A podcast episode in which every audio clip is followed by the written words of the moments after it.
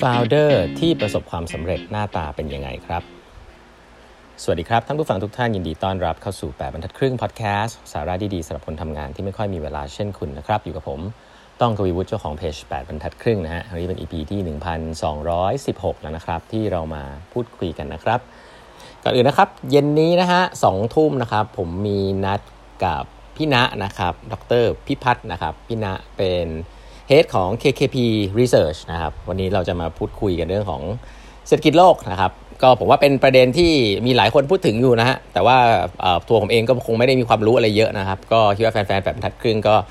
วุ่นในการทำงานนะฮะ แต่เรื่องเศรษฐกิจโลกเป็นยังไง อนาคตจะเป็นยังไงนะ เกี่ยวอะไรกับเล่าบ้างเนี่ย ก็น่าจะเป็นประโยชน์มากๆเลยนะครับ แล้วพี่นาเองก็เป็นคนเก่งมากๆในวงการนี้นะฮะ แกไปคุยกับคนนั้นคนนี้เต็มไปหมด ก็ให้เกียรติเพจเล็ก ๆ ของเรามากๆนะครับ เย็นนี้สองทุ่ม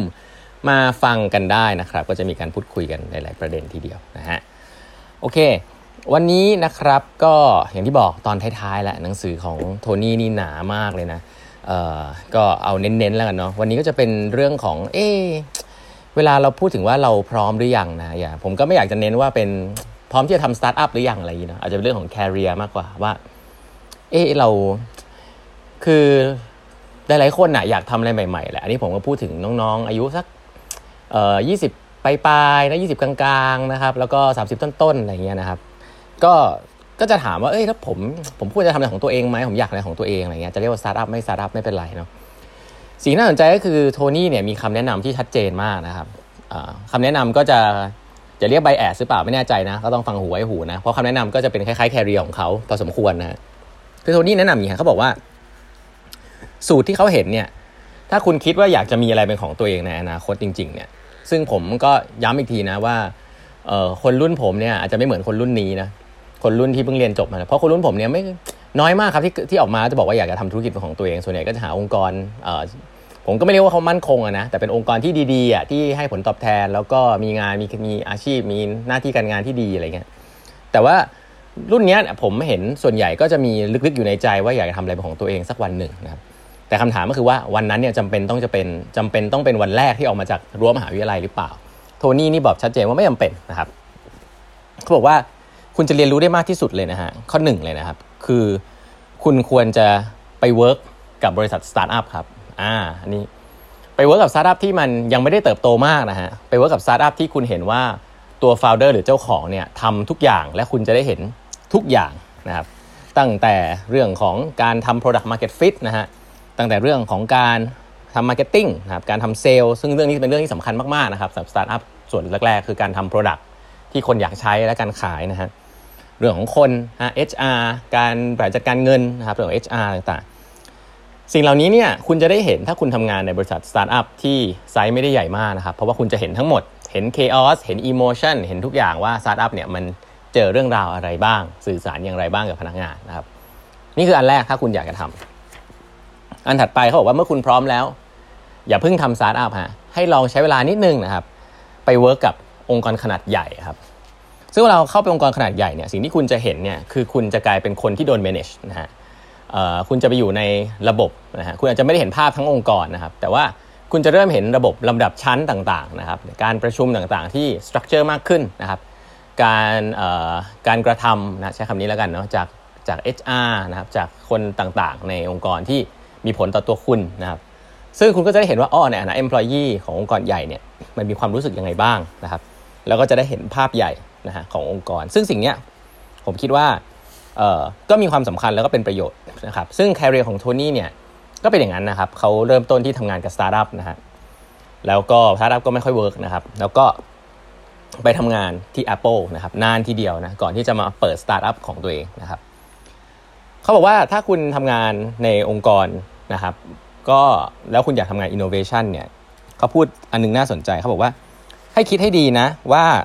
คุณสามารถที่จะอยู่องค์กรนั้นได้ แล้วก็มีเป็นที่ที่เป็น ecosystem เหมาะสมหรือเปล่านะครับอันนี้เนี่ยเป็นผมว่าจะลิงก์กับประสบการณ์ผมเลยนะครับ แล้วก็สำคัญมากคือ คุณควรจะ make sure นะครับว่ามันมี incentive ที่เหมาะสมนะฮะจะคุณจะสร้างของใหม่ให้เขาเนี่ย incentive คือเป็นเงินเดือนเป็นหุ้นเป็นโบนัส เป็นอะไรก็คุยให้เรียบร้อยนะครับ org structure อยู่ตรงไหนนะฮะถ้าคุณบอกอยากทำของใหม่ แต่คุณจมไปในองค์กรที่โครงสร้างใหญ่มากนะครับ แล้วก็คนที่เป็นคนที่รีคูดคุณเข้ามาเนี่ยไม่ได้เป็น direct report เนี่ยอันนี้เอ้ยไม่ได้ไม่ได้เป็น direct supervisor เนี่ยอันนี้มีปัญหาแน่ๆนะครับมีใครมาขั้นกลางเต็มไปหมด แล้วคุณเขาบอกว่าโอเคโอเคอย่างเงี้ยไม่โอเคนะครับหลายๆครั้ง คุณอยู่ตรงไหนของ org structure นะฮะแล้วก็เขาใช้คำว่า management air cover นะครับ ก็คือมี management ที่ดูแลคุณฮะพยายามที่จะเพราะเวลาคุณจะทำของใหม่ในองค์กรใหญ่เนี่ยอันนี้โทนี่เขียนไว้เลยนะครับว่า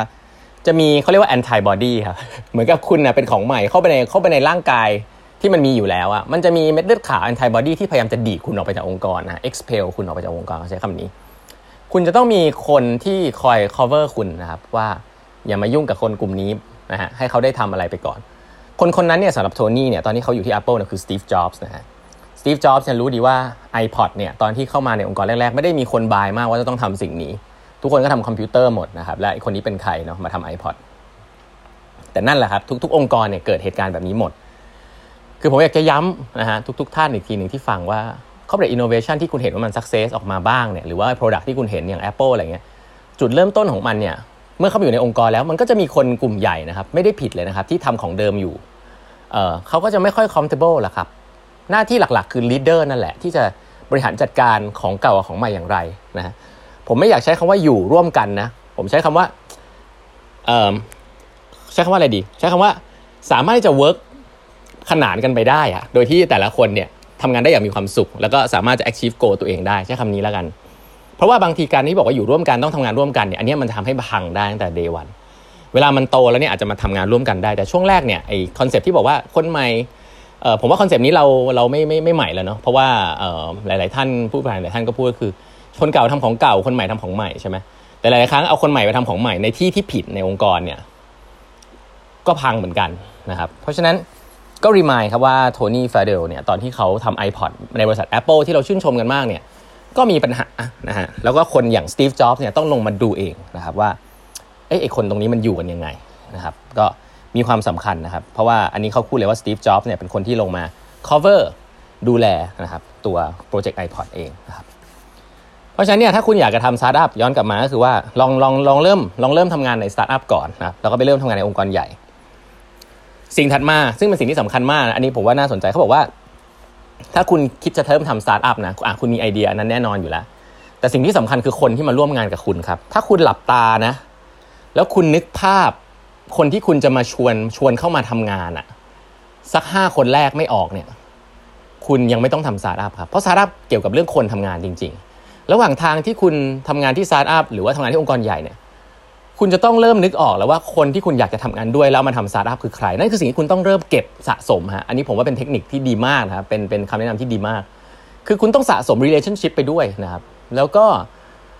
วันหนึ่งคุณหลับตาคุณจะนึกภาพออกว่าเออไอเดียที่คุณอยากจะทำเนี่ยคุณอยากให้ใครมาร่วมกับคุณบ้างในฐานะ founder ก็ได้ หรือในฐานะพนักงานคนแรกก็ได้ แต่คุณต้องลิสต์ให้ออกสักประมาณ 3-4 คนนะเพราะถ้าคุณนึกไม่ออกเลยเนี่ยคุณเริ่มทำคนเดียวไปเลยเนี่ยอันนั้นเป็นสาร์ทอัพยากคุณต้องมี relationship มีดอทมีคนที่รอบข้างที่คุณนึกออกว่าคนนี้เหมาะนะครับผมว่านนี้เป็นคำแนะนำที่ดีมากเลยนะแล้วเพราะฉะนั้นเนี่ยก็อย่าลืม connect dot ที่เป็นคน ที่คุณอยากจะทำงานด้วยระหว่างทางที่คุณเก็บเกี่ยวประสบการณ์นะครับ วันนี้เวลาหมดแล้วนะฮะ ฝากกด subscribe 8บรรทัดครึ่ง podcast ด้วยนะครับ อย่าลืม subscribe YouTube กันด้วยนะฮะของ8บรรทัดครึ่งนะครับมีสัมภาษณ์มากมายเลยนะฮะ70-80ท่านนะครับ เข้าไปฟังกันได้นะครับมาพบกันใหม่พรุ่งนี้กับ8บรรทัดครึ่ง podcast ครับ สวัสดีครับ